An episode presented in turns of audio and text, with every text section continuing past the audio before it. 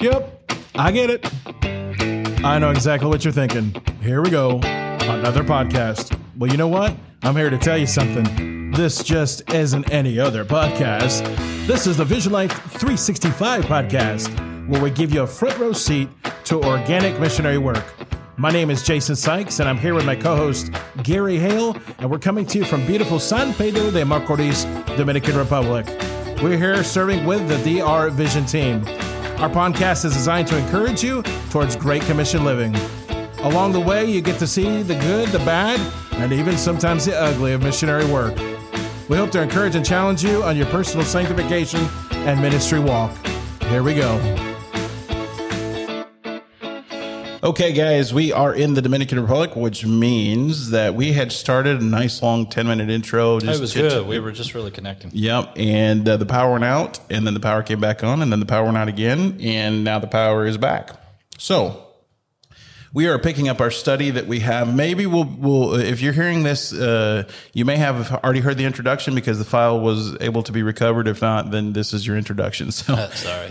yeah, you don't get the nine minute. we uh, don't know yet until you get back to Right. Until I get back to the house and look at it in the computer, there's no way to know for sure. So, but anyway, we are looking at uh, finalizing our study today in James chapter five, uh, which again has been a, a true challenge to to me.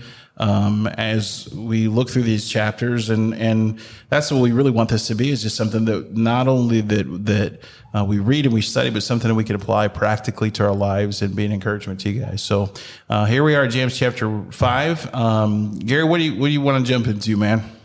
Well, you know, the whole all of James is uh, you know immensely practical for us, and uh, you know as, as you've mentioned before, and so you know you're you're, you're rounding out this James five, uh, talking again about riches, and uh, just and I think for us we can look at that and say, where's my confidence, and where's what does my life revolve around, and for us, you know, in particular, it's not that we have riches, but money you know, money or materials, uh, m- material things. Uh, can sometimes um, become our focus, uh, even for us. And, and, and, you know, what I've found in materialism is uh, sometimes that's found even among the poor. Yeah. They can have a materialistic type mindset. And so, you know, here is just talking about, um, you know, look, there, there's riches that are, you know, you have riches, but, you know, misery and, and bad things are going to come. Uh, your riches are corrupted. And in verse two, garments are moth eaten, uh, gold and silver cankered. I mean, it's um, kind of a description of, you know, all that's just temporal. You know, all that's temporal. It, it's it's not eternal. And uh, verse five, you've lived in pleasure on the earth. Um, You've nourished your hearts as in a day of slaughter. I mean, you've really, you've really lived it up. But look at verse seven. Be patient, therefore, brethren, unto the coming of the Lord.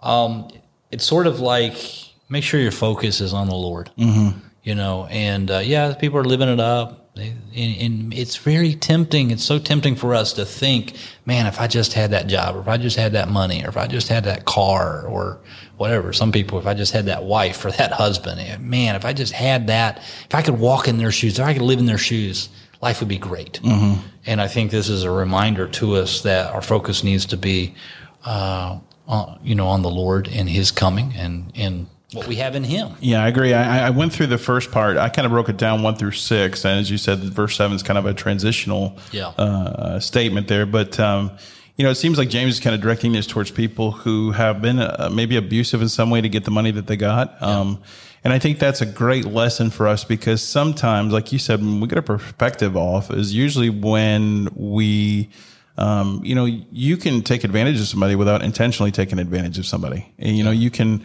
you can, as I read and studied this, it talked about potentially withholding wages from people or whatever. Um, you know, there's situations where maybe you're holding out for, um, you know, to see how long you could stretch it or if you can get more interest on money before, you know, whatever the case may be. I mean, I, I in, involved in missions years and years and years and years ago. There was a situation I knew about where, uh, missionary the field was leaving and he took out like a, back when it was a, a deal, the service merchandise catalog and everything that he was selling, he took and doubled the price of used, used. Yeah. He doubled the brand new price and sold it in his country uh, at the double price. Yeah. You know, and I think when I when I see that, and I'm not just doing that to point a finger. I'm just saying it's easy in a cultural context sometimes, I guess, for us to to we have to as a missionary we have to be very careful of this how that we don't get our focus off that we don't get consumed with money obviously from as you read through because this goes into what you're saying that the, the riches here are tainted yeah in James 5 it's not that God has poured out his blessing for a particular person because they've whatever he just wanted according to his will he just wanted to bless this family and their outstanding outright you know they're they're living for the lord and he has blessed them because there are christians who are rich Yes. and love the lord but this Right. is not talking about james 5 is talking about you have built your riches on the, the- taking Right. advantage of others It's that's not a good point Money is not the root of all evil. It's the love of money that's the root of all evil. And and so this is good, I think, on so many because you could look at this and say, I don't have much money, so it's no big deal. Well, you know what? Any idol that you have, I mean, there's great principles to pull out of this. Any idol that you have, when you get so hyper focused on one thing, um, the tendency is that you can potentially step on people or do things that are uh, borderline unethical without even trying, just because your focus is wrong. You see what I'm saying? Yeah. It's and you, you can be poor or rich Right. and you're just you're trying to get one dollar more let's take it one step further. It doesn't even necessarily always have to be money. It could be position. It could be something else. It's just, it's you, you, this is a great example of, yes, here the context is money, but it really could apply to priorities. It could apply to anything. When we get things out of order, um, we do potential damage. And as you transition to verse seven, obviously God wants us to be focused through James. He's telling us that, that not on those things, not on getting what we want through, uh, a, a bad way, I guess you could say. But hey, he's coming back. yeah That's a that's a good reminder that that you know we're investing in the kingdom. We're investing in the kingdom now. We're we're either growing his kingdom and, or we're doing detriment to his kingdom, and so we have to decide if our actions match up with that. Well, I like verse 8. Be ye also patient, establish your hearts, for the coming of the Lord draweth nigh. Again, the focus is on the focus is on uh, on the Lord. Well, let, let me read this too because this is cool. I, I like I said, I like to do. Uh, I like I like Warren Wiersbe for his stuff. If you want kind of a good, he's got good doctrinal content, but he's also Yeah. very devotional and and Yeah, very practical. application plac- practical stuff. He says James used two different words for patience in James uh, five, seven, and eight.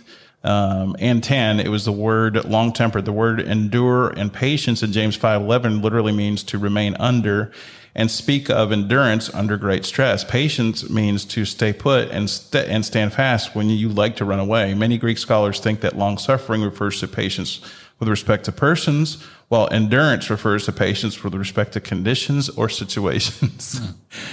that pretty much outlines the ministry right there, doesn't Yeah, it? yeah, Because sure if you're not dealing with people, you're dealing with situations. You know, if it ain't, if it isn't a, a situation you got to confront in the church, it's COVID restrictions or you know whatever the case may be. So um, I, that was good. Um, Yeah, I think you know. I, I guess the question would be, uh, verse eight. How do you see establish your hearts? What uh, you know? What what? How do we establish? How do we establish our hearts? Uh, you know, patience, if you take patience, because earlier in the book, patience has the idea of really, I think the word in Greek is hupomone, is, is kind of remaining under uh, something. In other words, not trying to escape. To establish your hearts, I would say if I was in that situation where I was trying to remain uh, or had to remain under something, is kind of like, um, horrible analogy because I'm not uh, a gym rat, but you know, when you go to the gym, uh, sometimes you're doing something you just don't like to do. But if you can just get a rhythm, if you could, if you can, you know, if you're on the the the treadmill, if you're on the rowing machine, I, at least for me, if I can get a rhythm, I think I can kind of knock out more reps that way if I do it, or rather than trying to. I guess I just try to find that rhythm, and I say, okay, I, I know I've got to be here for so much, so long, so I'm going to just find something that works for me, and I'm going to keep, you know, keep myself in that rhythm. If I push too hard, I'm going to be out of breath. If I don't push hard enough, then I'm not getting any benefit from it. So I just try to find that that rhythm that'll take me to the goal that I need to do. And I think that for me spiritually, it's going to be the same thing. Hey, this isn't going to be easy. This is not going to be easy, and trials and tribulations are part of the experience. It's part of what we face uh, as believers. In fact, uh, even here at church, we're doing the F two sixty uh, reading program, and today was about Job. You know, um, here's a righteous guy. I mean, if it goes to show you, you know, trials and tribulations can affect anybody, and his best friends turned on him. Yeah. Yeah, and, and James brings Job into it. Uh, he wasn't on the uh, the reading plan, the F two sixty, but he brings Job into it as well in verse eleven. He says, "Behold, we count him happy with the. You're right. Ye have heard of the patience of Job and have seen. So you know, James is is is drawing out from an, an Old Test Old Testament figure that's important. Um, you know, to give us an example. Uh, you know, again to remind us. And I I like verse nine. I mean, it's, it's interesting because the flow of thought you're you're really talking about. You know, uh, maintaining underneath Christ and walking with Him. Verse nine: grudge not one against another. Now, why does He put that there? Because when we are faced with situations and when we are going through life and stuff is happening that we can't control, uh, it tends to it becomes a disruptor. And what ha- what tends to happen? We tend to start grumbling and murmuring and complaining, and and we start it starts affecting our other relationships. And I think it's interesting here. Right after establish your hearts, grudge not one against the brother. You know, I grew up in such a we I think a lot of us have grown up in such a separation culture that it's easy to form lines against people and, and whatnot. And I, I was really challenged uh, a couple years ago as I read through the New Testament that um, you know the Bible talks way more about them knowing us for our love for one another than it is for us being so separated and so so isolated. And, you know, it's easy to happen when you're going through difficulties and it's easy to happen when, um, you know, sometimes you have little bumps and scrapes with people in the ministry. Uh, I've had that happen before. And sometimes you stand back and you say, God, why are, are you allowing this to happen? This is clearly wrong. Why, Yeah. why? And, uh, I know in my own personal life that God has shown me that he's dad and he knows how to deal with his kids better than we do. And, uh, don't lose my joy. Don't lose whatever being so concerned about how he's dealing with his other kids. I need to worry about how he's dealing with me. And, uh, so I think for me, that's a good, you know, it's easy to get frustrated. Um, you know, I, I said, uh, we went through, through some things ministerially and, and ministerial in, in Venezuela. And I say, you know, I- Matthew chapter five to me had a whole new context for me. I used to think persecution came from outside the church. Yeah. Um, and I found out persecution actually does many times come from within, inside the church. Certainly. Um, and so those are things that I would, as I've lived life and spiritually, and then I look at ministry, that's definitely something I would look at in verse nine is easy to, easy to form divisions. Um, and we, we hurt the cause of Christ when we do that. Yeah, you know, and it goes back to the old trite saying, you know, hurt people hurt people. But you know, when things are going when things are going awry in your life, it's easy to start attacking other people. Lash out. You know, lash out. And so, you know, the instruction here is not to do that. You have some illustrations here uh, that he gives, ten and eleven. Um, uh, you, you know, to your point, verse 11, the end of it, that the Lord is very pitiful and, ten, uh, and of tender mercy. Um, it's just reminding us God sees all this and He's our Father. And so, you know, we need to be leaning more into Him or in our relationship to Him.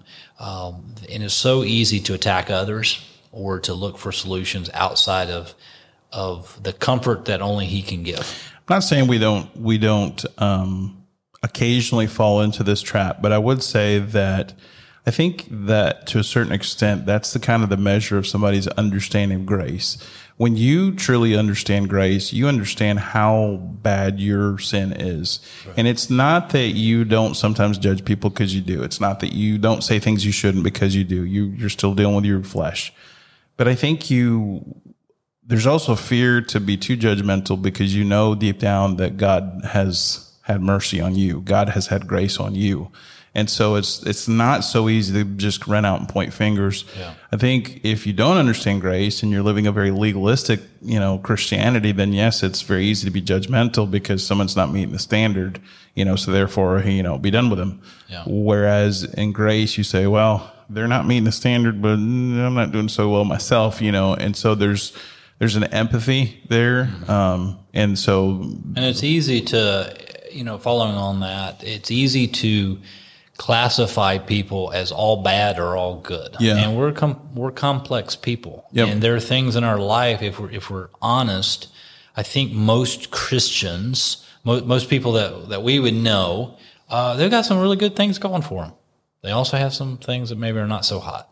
But it's where where do we shine the spotlight on? And so when we're against someone, it's very easy to shine that spotlight and amplify all the negatives and basically say that that is that person through and through. Well, I mean, I guess it's, it's possible. There there are some charlatans out there. There are some people that are just bad dudes. Sure, you know, and they've got everyone fooled. That's But a whole thi- other, that's a whole other podcast. yeah, but I, th- I th- and so I don't want to say that there aren't. There are, and I think the New Testament, uh, you know, points out that there there are some bad dudes out there in the name of ministry. Um, and but by and large, I think it's like you said. I think you know we all we all have some strengths and we all have some weaknesses, and I think uh, most people kind of. I mean, most of the church, you know, they want to please the Lord. Now, how much are they committed to that? That might be a different Sure. conversation. But I don't think anybody is like viciously trying to deceive people in their life. No, and a good thing here is this is a lesson, hard lesson I've learned in ministry, but there's there's it's not bad to, to establish boundaries. Yeah. Sometimes you know if you've got a situation, and again we can go I can go way far off of this, and I want to do that at all, but.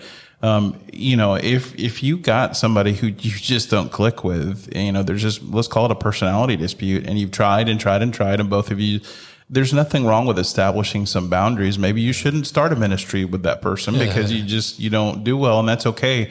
Um, sometimes those boundaries protect the greater good because again, we are the body of Christ. We are the picture of Christ to the world, and when we're divided, uh, and they can see that, then um, we've done, you know, even uh, call it a kind of a silent harm to the cause of Christ. We've hurt His testimony because people are looking to us to see what Christ looks like. Yeah, uh, you know, good point. I mean, you don't have to tear down the other person if you just need to say, you know what, I don't think that's just that just doesn't work for me. Mm-hmm. You know, and and let them just release them to the Lord. You know, we want to judge though, and we want to sort of. Uh, uh, be the the judge and jury on, on other people, and we've got enough. We've got enough on our own plates that we just need to be able to, you know, release release them to the Lord. We don't have to like go follow around people. I, I know there are some people that you'll run across in ministry that I think they feel like it's their mission in life to expose the wrong of everybody else. Right. And it's just like, man, don't you have enough on your own plate? And Yeah. you know what? and So- they, they clearly don't understand grace because they don't understand. And this, I think the worst and the saddest part about that is when those people do mess up, people are, I hate to say it, but they kind of are there ready to pounce on them because, Yeah. you know, they've preached this perfection message for so long and they've, they've, live by the sword, die by it. yes, very much so. Hey, verse 12, uh, interesting here. Um, Above all things, my brethren, swear not, neither by heaven, neither by earth, neither by any oath, but let your yea be yea and your nay, nay, lest ye fall into con- con- condemnation. Um, you know, I just, I like the simplicity and the directness there of, you, you know, your words mean something. And, you know, sometimes we try to, people try to hedge and wiggle room and, you know, I mean, if you ever get a contract, as you know, eh, you look at a sell contract or something, you ha- you have like what twelve pages of, of fine, Who fine actually print? reads And that? Who reads that? Or now on the internet, you know, your website thing changes and you have to click, and then sometimes I, I had one one time that I that I said, okay, yes, I agree, and then they wouldn't accept it because they knew I didn't scroll, you know, I didn't scroll down and read all Oh, the yeah. stuff, and so you know, then you're just scrolling really quickly and, and, and read that let your yay be yay and nay nay. When Gary says something, you should be able to bank on it. Yeah. And, and when you say something, it's because you don't need to swear by heaven or my mother's grave or anything like that. Because when Jason says something, he's speaking the truth. Yeah. You know, boy, we need that in the world today. Well, and as I was studying that, it's funny because you might think James has a little bit of ADD there because he goes from, "Behold, we count them happy which endure." You have heard of the patience of Job and have seen at the end of uh, seen the end of the Lord uh, that the Lord is very pitiful and tender of mercy. But above all things, my brethren, swear not either by heaven. It's like, well, okay, James, where'd you? Right. you just took a hard turn off the exit. Wiersbe Wiersbe handles that. He says the exhortation in James five twelve seems out of place. Uh, for what does speaking oaths have to do with the problem of suffering? If you have suffered, you know the answer. It's easy to say things you don't mean, even to make bargains with God when Yeah. you, when you're going through difficulties. Go back to Job, for example, the patriarch.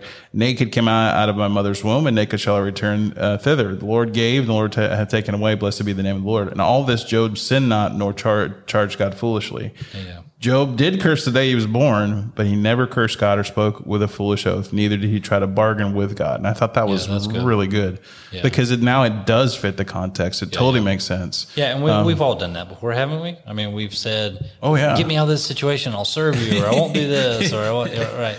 It's like a mafia negotiation with God. If you do this, I'll do this. Right. And we you know, we treat God like we can negotiate with him and we really don't need to look at God like that. Mm-hmm. You know, um, whether whatever situation I'm in, I just need to trust him. And um, you know, now maybe it's a situation like Jonah, you're running from the Lord.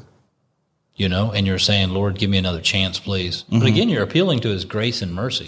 I think I think there's it's almost hard to find a middle ground right there with what you're saying because I'm going to give an example that's probably the other way, and that is if you've grown up in in legalism, um, there's a tendency to be very rigid and not see any grace at all. Um, and then if you've grown up the other way, where you get the feel good gospel, then it's just God's loving and He's you know. And I, I think there's there's got to be something on, on the middle ground there somewhere that that. Um, you know, some in other words, sometimes if you're a legalist, I think you, you maybe you don't have to suffer, but you you choose to suffer because you feel like you're doing some kind of, you know.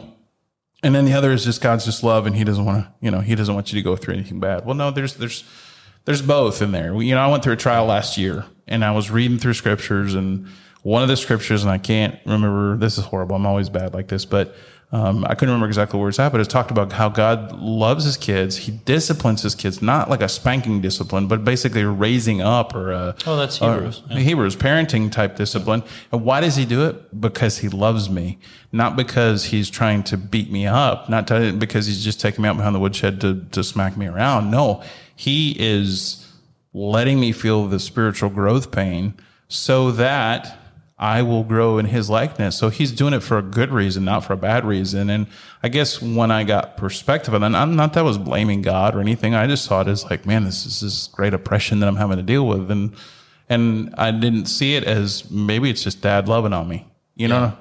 And once I got that perspective, it was a whole lot easier to process. And Well, so, that's that's you know the whole thing about about discipline. Uh, I think the word in Spanish is uh, in my head is um, in the Hebrews passage. It's discipline. Who God loves, He disciplines. Uh, who is not is not a, a child of His. And so discipline. We often think discipline is a negative, know, negative connotation. And so you know, you as a parent. You know, it can certainly feel negative uh, to the children. It can feel negative to you as a parent. Uh, it's funny, you know, sometimes when when we've all had the occasion where, where the mother maybe cries a little bit in disciplining and my dad didn't cry when he disciplined me, you know what I mean? Uh, but, you know, we think of it as a negative and there is a negative aspect of bringing into alignment something that's not in alignment with, you know, the, the rules of the way, you know. Um, but really discipline is a positive thing. You know, and that's why they say you, know, you shouldn't be in anger. It shouldn't be uh, because it, you're you're looking for the positive correction down the road, not just the I'm angry you disobeyed my rule, and so now I'm going to you know beat the tar out of you. I am by no means a perfect parent by any stretch of the imagination. Thankfully, I don't have my kids here right now during the podcast. But um, one funny thing is, and this is not, I'm not bragging about us. I'm just saying that as kids grew up, I was pretty strict because I grew up in a strict home. My wife was strict. I'm more strict than she is, but um, my mom is so funny because she was the judge and the jury when I was at home. I mean, she's ready to, you know, call me out and, you know, spank me or whatever when I did stuff wrong. And then I'm all of a sudden, my kids come along and she says things like, honey, I I don't think they understand what the word no means. I'm like, give me about two seconds. I'll, we'll figure out what the mm-hmm. word no means. And I always said to her, but, but what would happen is they would take my kids to Walmart or my father-in-law would take my kids to Walmart and come back and say, man, your kids are really well behaved. You know, I'm so proud of them, blah, blah, blah. And, and I would just jokingly say sometimes, see, you guys are critical about the discipline. You don't like the process, but you do like the product. Yeah. And same as spiritually. Who really enjoys the process? I don't think Job did. You know, nobody enjoys the process, but the product is what we're most concerned about. Sure, I'm, I'm sure when he lost his family and he lost his businesses and everything, that wasn't part of his New Year plan. Exactly. I mean, there's a lot of suffering that goes through, and that's you know, as something we've I think we've said before, there is a theology of suffering. You know, depending and relying upon the Lord uh, inside the the the difficulties and the sufferings and the heartaches and heartbreaks of, of life. We don't like to go through them, but it's one of the ways, as James says in the first chapter, that the trial of our faith worketh Patience or spiritual There's maturity. word again, Yeah. and, and that leads us to spiritual maturity. There, there are no shortcuts there, and um, you know to to come to that place to where we have maturity in Christ, it's often going to be through heartache and heartbreak over. We live in a sin fallen world, Mm-hmm. and so yes, God uses that in our life. So uh, I was looking at Hebrews, but I need to get back to James. Verse 13. Yeah. Uh, getting into prayer here. Uh, is any among you afflicted? Let him pray. Is he married? Let him sing psalms. Is any sick among you? Let him call the elders of the church. Let them pray over him, anointing him with oil in the name of the Lord. Um, you know, I, I was challenged in this as I studied this out because um, the word afflicted means pray for someone suffering in difficult circumstances. Again, continuing to your point, you could look at this all as disjointed, but it's kind of connecting. Yeah. You know, oh, yeah. all the way from from from Job, and and it's continuing this thought. Which is sometimes, and this is a whole other podcast, but there's so many times we we look at things with Western eyes, and there's there's I think many times a, a very Jewish context that they would have understood these things even better than we did or do uh, for that um, situation. I think I think we underestimate the power of prayer. You know, I hear I wish I could say that I was strong in that area of my life. Um, Yeah. I've learned little things along the way. Sometimes I think we think of a prayer as only being, you know, bow your head, close your eyes kind of deal. I know in Venezuela when we were going through some really tough time, uh, I remember coming home one day when my wife was like, "We need to leave," and I was like, "Just." I was kind of not nice, but I said, "You need to leave me alone." So I need to I need to spend some time with the Lord, and um, and I put on praise music, and and basically my prayer was the praise music as I was listening, and before I knew it, an hour was up, and I'd never prayed that long in my life.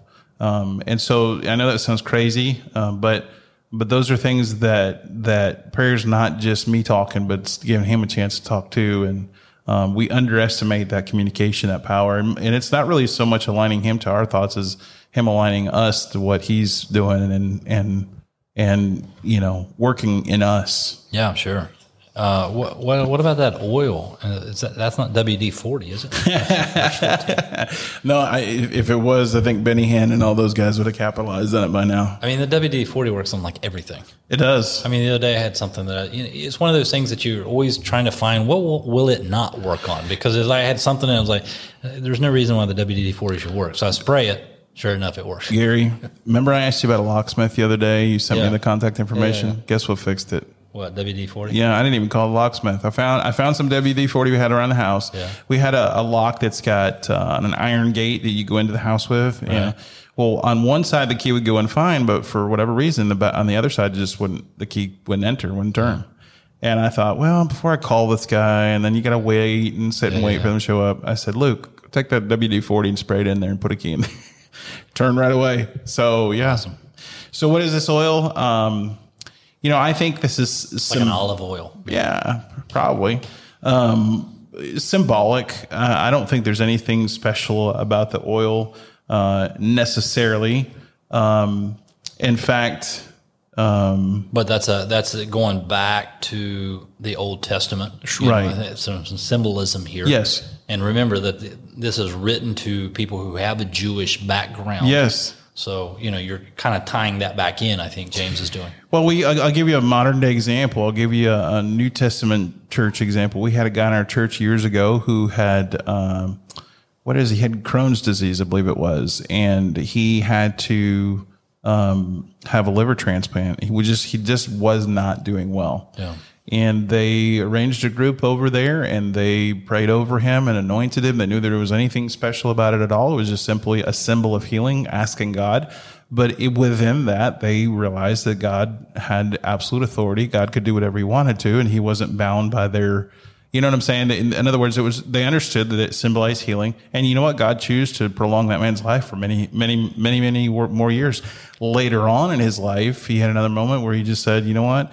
This medication and this anti-rejection medicine I'm taking is just really wreaking havoc on my body. I'm not going to take it anymore. He ended up living a long time after that. And so, um, it's just the idea of God healing somebody. Uh, there's nothing special about anointing oil. It's just a it's a symbolic picture. Yeah, it's a it's a picture that David in the 23rd Psalm, verse five, "Thou anointest my head with oil," mm-hmm. and so you know, in the presence of the enemy, uh, "Thou anointest my head with oil; my cup runneth over." He was talking about imagery there. Yeah, but again, it's the um, sufficiency of the Lord as our shepherd mm-hmm. um, to take care of us and and to guide us and to help us and to be everything that we need. Mm-hmm. Um, and uh, you know, I think as I recall, I re- recall a vague story that I think that they they did this with my dad too, but he didn't recover. You know, mm-hmm. so it's not that it's not that Jesus isn't sufficient. He is. It's just His will. It's His right. He gets he calls the shots. He calls the shots, and so it's not.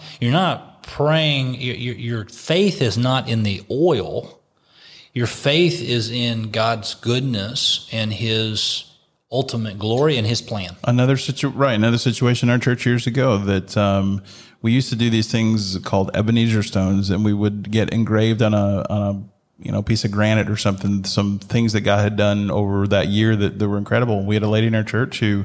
Um, there was a genetic thing between her and her husband when they had children that they were born blind and I remember her bringing it before the church, and the church was excited, and everybody rallied together. We prayed, but you know, in faith that God would allow her child to be born sighted, and he was.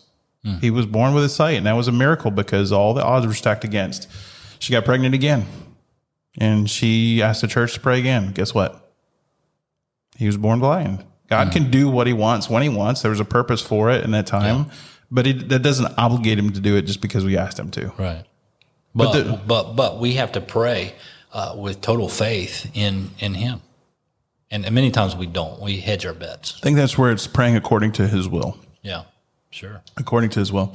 Um, interesting that it mentions the prayer of faith. I don't know if it, it probably doesn't say in Spanish. I look at it in Spanish, but the oración de fe is is huge in the in the Latin American world. But many mm-hmm. times to them, that's the the prayer of like salvation, but it's kind of a repeat after me prayer. It's uh, in many ways I don't feel like it's genuine. I'm not judging somebody who's genuinely saved by praying the oración de fe, but typically it's kind of been in one of those. Uh, at least in Venezuela, it was a, you know I'm going to pray now you follow after me. You know, dear mm-hmm. Jesus, dear Jesus.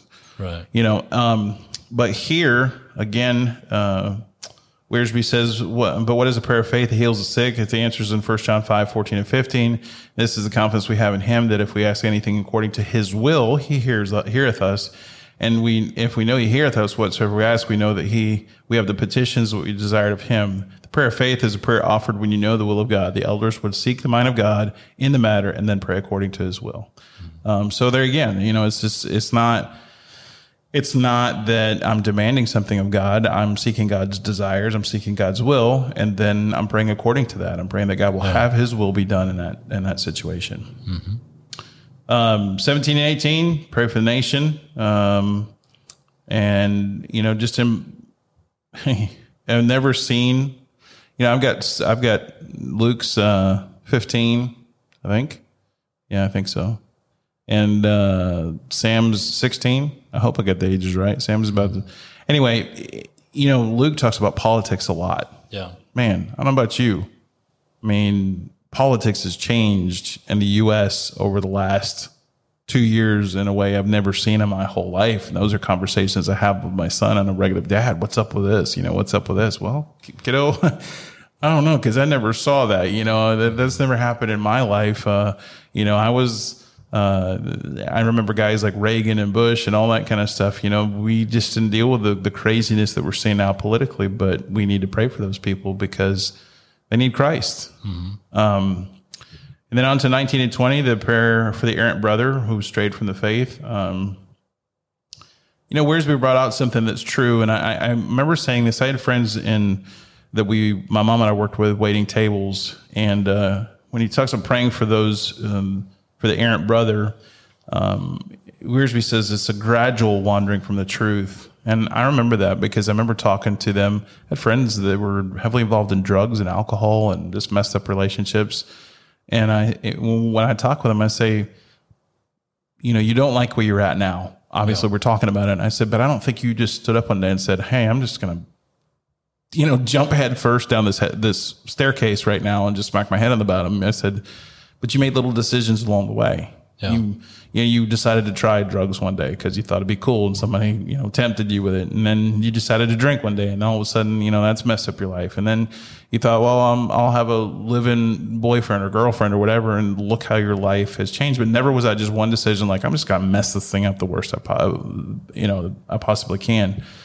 And so I think that's a good challenge for us too, to really look into that and say, um, erring from the truth uh, typically isn't one just big long jump, but it's small decisions that happen in our life. Um, and, you know, whether we're dealing with ourselves and our own relationship and walk with God, or we're dealing with others in the church and the discipleship context, it's easy to remember those things because, or it's good to remember those things, I should say, because if you want to help somebody really get back in a good relationship with God, sometimes it may not hurt to retrace those steps and see where that, that turn came. Mm, yeah. Um, it's like an old song, uh, Slow Fade, mm-hmm. you know, and it, uh, you know, the video of that, I guess, matches up to the words, of course, but it, you know, it just replays the small little steps mm-hmm. that, you know, someone finds themselves way off course. And it's, uh, it, you usually don't get away from the Lord with just one event. It's mm-hmm. a series. Now there may be that there's like there's like a turning point. There's that first step you know, that you can maybe trace back to it. But it's a series. When you wake right. up one day and, and realize, man, I am not where I need to be spiritually. Well, there's been several things that have happened. Yeah, yeah you know, there's been so processes have led processes that led you up to this point. Yeah, and I, I, like I like verse twenty though that at the end of it, and shall hide a multitude of sins. Mm-hmm. And I think again, it's that I mean, that's love, that's grace, that's mercy. Uh, you know, when you can help a person um, recover from the error of his way, when you can save, uh, you know, someone from that, and uh, you just, you just in grace, you just, you just cover a lot of ugliness, a lot of stuff that, you know, and and I think you know for the Christian, we're, you know we have to be careful uh, because sometimes it seems like we're drawn to that. We want to hear the scandals. We want to, you know, we want to condemn people and we want to get, I mean, we forget that, you know, this is not um, something that we should be uh, delighting in the sin. Right. It's, it's, not a it's it's not a TV show. It's not something that we should take joy. I'll, I'll never forget somebody entering a, a meeting we had and it was like he was the person was that was relaying the information was almost giddy that another pastor had fallen into sin and it was almost like giggling. I mean, about did you did you hear about the so and so so so in the capital that you know fell in? And it was like he was giddy and relaying. It should break yeah. our heart. Yeah, it should break our heart. Sin should. And so, anytime we can rescue somebody from all of that ugliness and all the destruction Man, that, that should be great. You know, and that, really could truly spend a whole podcast on verse 20 because um, the manner in which we do that, uh, I wonder how many times we actually pray ahead of time before we actually go to somebody. Uh, again, if you've grown up in legalism, you're probably really bent towards confrontation. Uh, but sometimes maybe compassion is the way to go. Obviously, I'm I'm not. Uh, we can't manipulate the Holy Spirit. The Holy Spirit has to do work there anyway. Because if I go to the guy in the flesh and he confesses just because I made him mad, then I'm not really truly making him right with God. I'm just kind of he's he's kind of like we talked about culturally. Sometimes just wanting him to he's wanting to take the pressure off of him. And so there's a, there's some deep thought in that. You know, if God puts it in your heart to go to somebody being very direct, go to that person and be direct. But man, it should always be with love and grace and realization. You know, the Bible's clear. None of us are beyond that. None of us are beyond tripping up. None of us are beyond needing uh, a verse 20 person to come along and pray for us and pour into us. And so, and, and, um, th- and this, let me, let me connect, uh, because that's, this is important on verse 20 because you'll hear the one extreme that, oh, well, nobody should judge. But there is a, there's inherent in these verses is that you are making an analysis that what the person is doing is an erring from what he knows to be true. Yeah. And, and so you have to evaluate. There is a, a judgment, let's just say it really uh, for lack of a better term, there is an, an, analysis that, hey, Jason, man, what Jason's doing right now is just not going to bring glory to God, and it's just not going to help his life out. Right, but it's it's it, and it probably would fall into the context of faith for the wounds of a friend, but the kisses right. of an enemy. So Gary is your friend or me being your friend, you're going to know, or I'm going to know going to you about something that probably not going to strike you well in the moment. If I come up and say something, I'm still going to try to choose my words in a way that are right. gracious and not condemning and let the Holy Spirit do his work, not me going up doing, dude, right. you're messing up big time, dude. What's your problem? What's your deal? Yeah. What's your, you know, that's just certainly not the way to handle those things. But just say, man, I love you.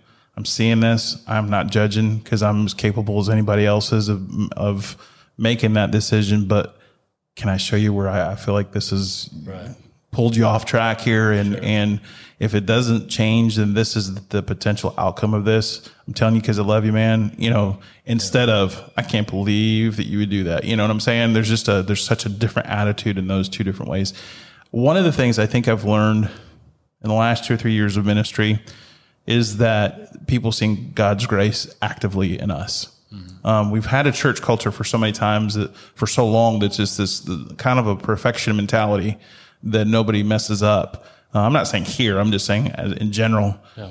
And I think when people see God's grace at work in you, it's it's uh it's it's like wow that that can work for me too. Yeah. When you have this picture of perfection, you never make any mistakes, you never sin. You know, almost like Paul followed me as I follow Christ. You know, and Paul was he also called himself the chief of sinners. Right. Um, but I'm just saying, if we have that mentality that we're, you know, just follow me because I'm, I'm the example man, it, going back to that, people are ready to pounce on you when you mess up, rather than if you just show God's grace actively sure. at work in your life. I think that is huge in the realm of discipleship. Yeah, amen. So it's a great, great, uh, very practical book, and man, you can just dive into this and really study it out. Yeah, there's there's much more here than what we can uh, probably effectively put into practice like in, in, in one or two days. I mean, this is like, I mean, you could spend all year in James. Yeah, I was about to say, if you were going to expositorily preach this, you could easily spend five or six months just yeah. on this, biting off two or three verses at a time. Yeah, Easy. I think so. Yeah. Well, guys, we hope that that's been encouragement to you. Um, just even in opening our hearts up a little bit, but we want this to be a challenge to you, and not uh, we weren't here to preach it at anybody. We're here to encourage you that the, the Word of God is to, to show us and encourage us, exhort us to, to do all those things. And it certainly has in my studies. I went back over uh, all these chapters again. Uh, as Gary said, we, we just barely scratched the surface. I mean, we, and yet the application that is available in just James, goodness, if we could just apply all the stuff we learned to be great. Uh, there's a lot, a lot of meat there. Yeah. Um, but uh, it's right. been good. Yeah, I think we can. I just think uh, you know it takes time. Yeah, it takes yeah. time to get in there and uh, you know, one one thing at a time. I think that's going to be our, maybe our next podcast, a short podcast about just a one degree of change. Yep. And so, so tune so, in. Yeah, tune in to our next podcast, One Degree of Change. Thanks for being with us, guys. Thanks again for listening to the Vision Life 365 podcast. Be sure to check out our website, visionlife365.org, and be sure to subscribe to our podcast for a new episode each and every week. Thanks so much for being a part and being with us here, and we look forward to being with you again next week.